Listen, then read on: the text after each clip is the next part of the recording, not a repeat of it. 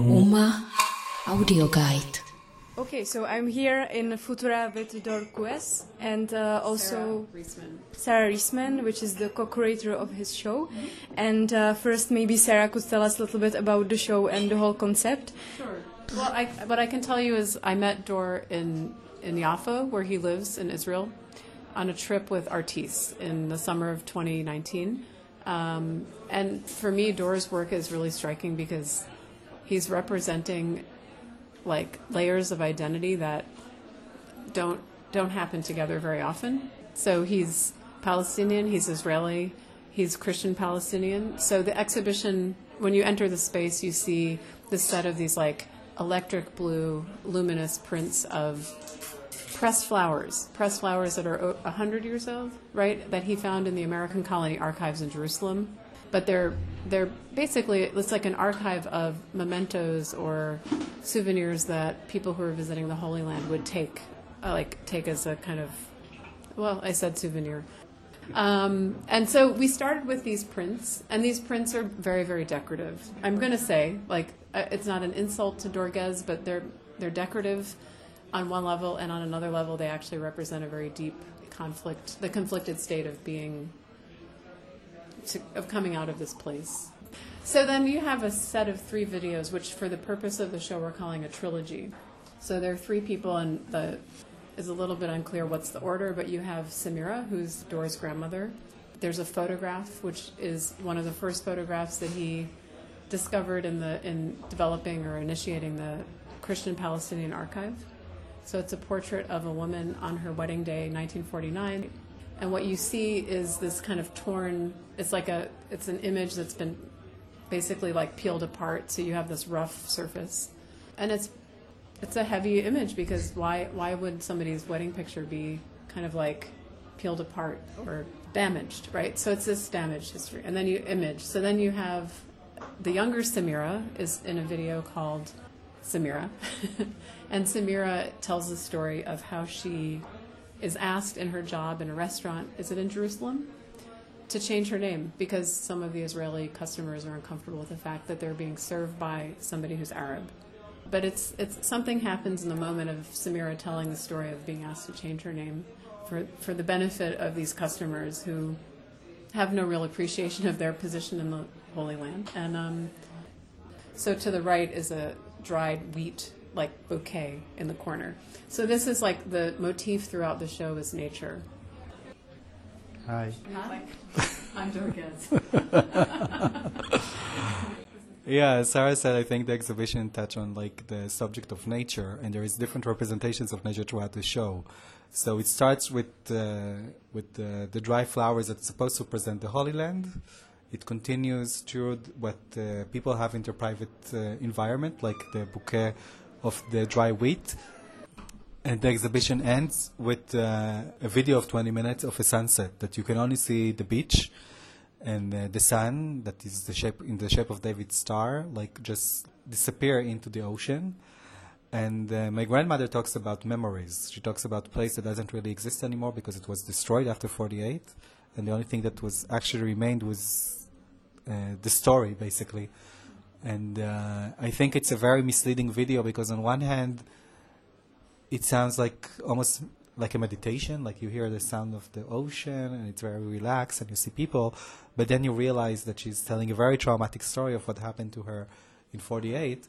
And the reason the name of the video is Sabir is because uh, Sabir was like kind of uh, the title sailors in the Mediterranean. They had Sabir, which is a mix of different languages. It's Arabic, it's Italian, it's uh, Hebrew. Every time we meet, he tells me something more that I didn't. like it's different languages, and and uh, this was the English back then. And the reason that sailors knew it because sailors used to move from one port to another. So it's related to the port, different ports in the in the Mediterranean. So this is the meaning of the word uh, sabir, basically, which is like today's English, let's say, like an international language that they talk, but it was much more complicated. It was a mix. And throughout the film, you can see that my grandmother she switched all the time between Arabic, which is the emotional language, and Hebrew, which is like kind of the official language. So when she talks about the past, it's in Arabic, and when she talks about 48 and what happened in the war, she switched unknowingly to Hebrew. Uh, the exhibition deals with uh, with a territory that exists and doesn't exist, or a territory that has been uh, perceived as either Israel or the land of Israel, Palestine or the Holy Land, depends who you ask. And it focuses on two different archives. One is the Christian Palestinian Archive, which is an archive that was established by my studio and devoted to the Christian Palestinian minority. And the other one is the Archive of the American Colony, which was established uh, a few years ago. So the show starts from a very, uh, I would say, European terms, which is the Holy Land, because the Holy Land is something that exists in the Europeans' perception. It's not a real place. It's not the land of Israel. It's not Palestine. It's like Jerusalem. It's something that is between. Uh, it is almost metaphorical. It's almost what? Metaphorical. Yeah. Or a projection.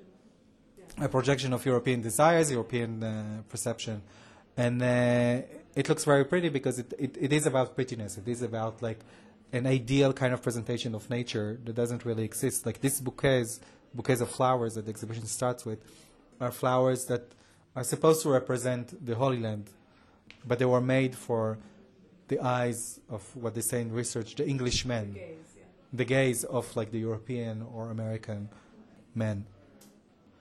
And uh, I photographed the flowers in very high resolution on a light box, so you can see all the veins and you can see the details. It's almost like a scientific, like X-ray photograph of the image.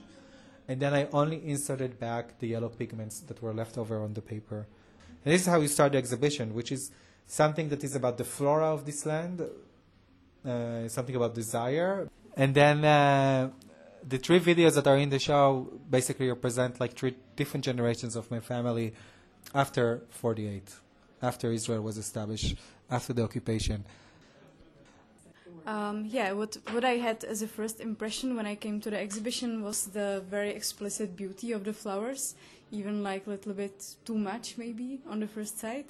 And then I saw the video of Samira, and uh, I was thinking how what is the connection between them, and I had the feeling that you are kind of showing some sort of beauty in what she's experiencing, in her vulnerability or something like that, that it's kind of connecting to the flowers, and that it's something in the culture that you are thinking about as beautiful. But I don't know. Now you were talking about the nature and more deeper layers about this. So, how are you thinking about the beauty in this exhibition? What does it mean to you, maybe? The exhibition does deal with appearance. Uh, it's the appearance of the Holy Land. It's the appearance of what it is to be an Israeli, what it is to be Palestinian. It's the appearance of what doesn't exist anymore. So it starts from a very European and American, very Orientalist and colonialist perspective of the Holy Land, which will always be ideal, will always be beautiful. But I think then it starts like even by looking at the flowers, but more and more when you see the videos, to like it's like starting to crack in a sense, and you realize that nothing is innocent. This presentation or representation is extremely charged politically. Um, and I think you go through a process. I don't think you enter, you don't leave the exhibition the same way you entered it.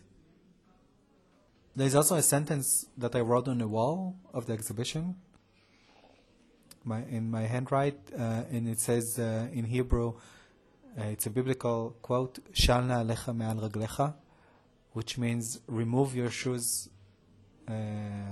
from your foot, basically. But it's, I guess, it sounds nicer in Hebrew and uh, it happening in the Bible in the minute that uh, in the moment that Moses like see the burning bush, and he basically sees something in nature that is not natural.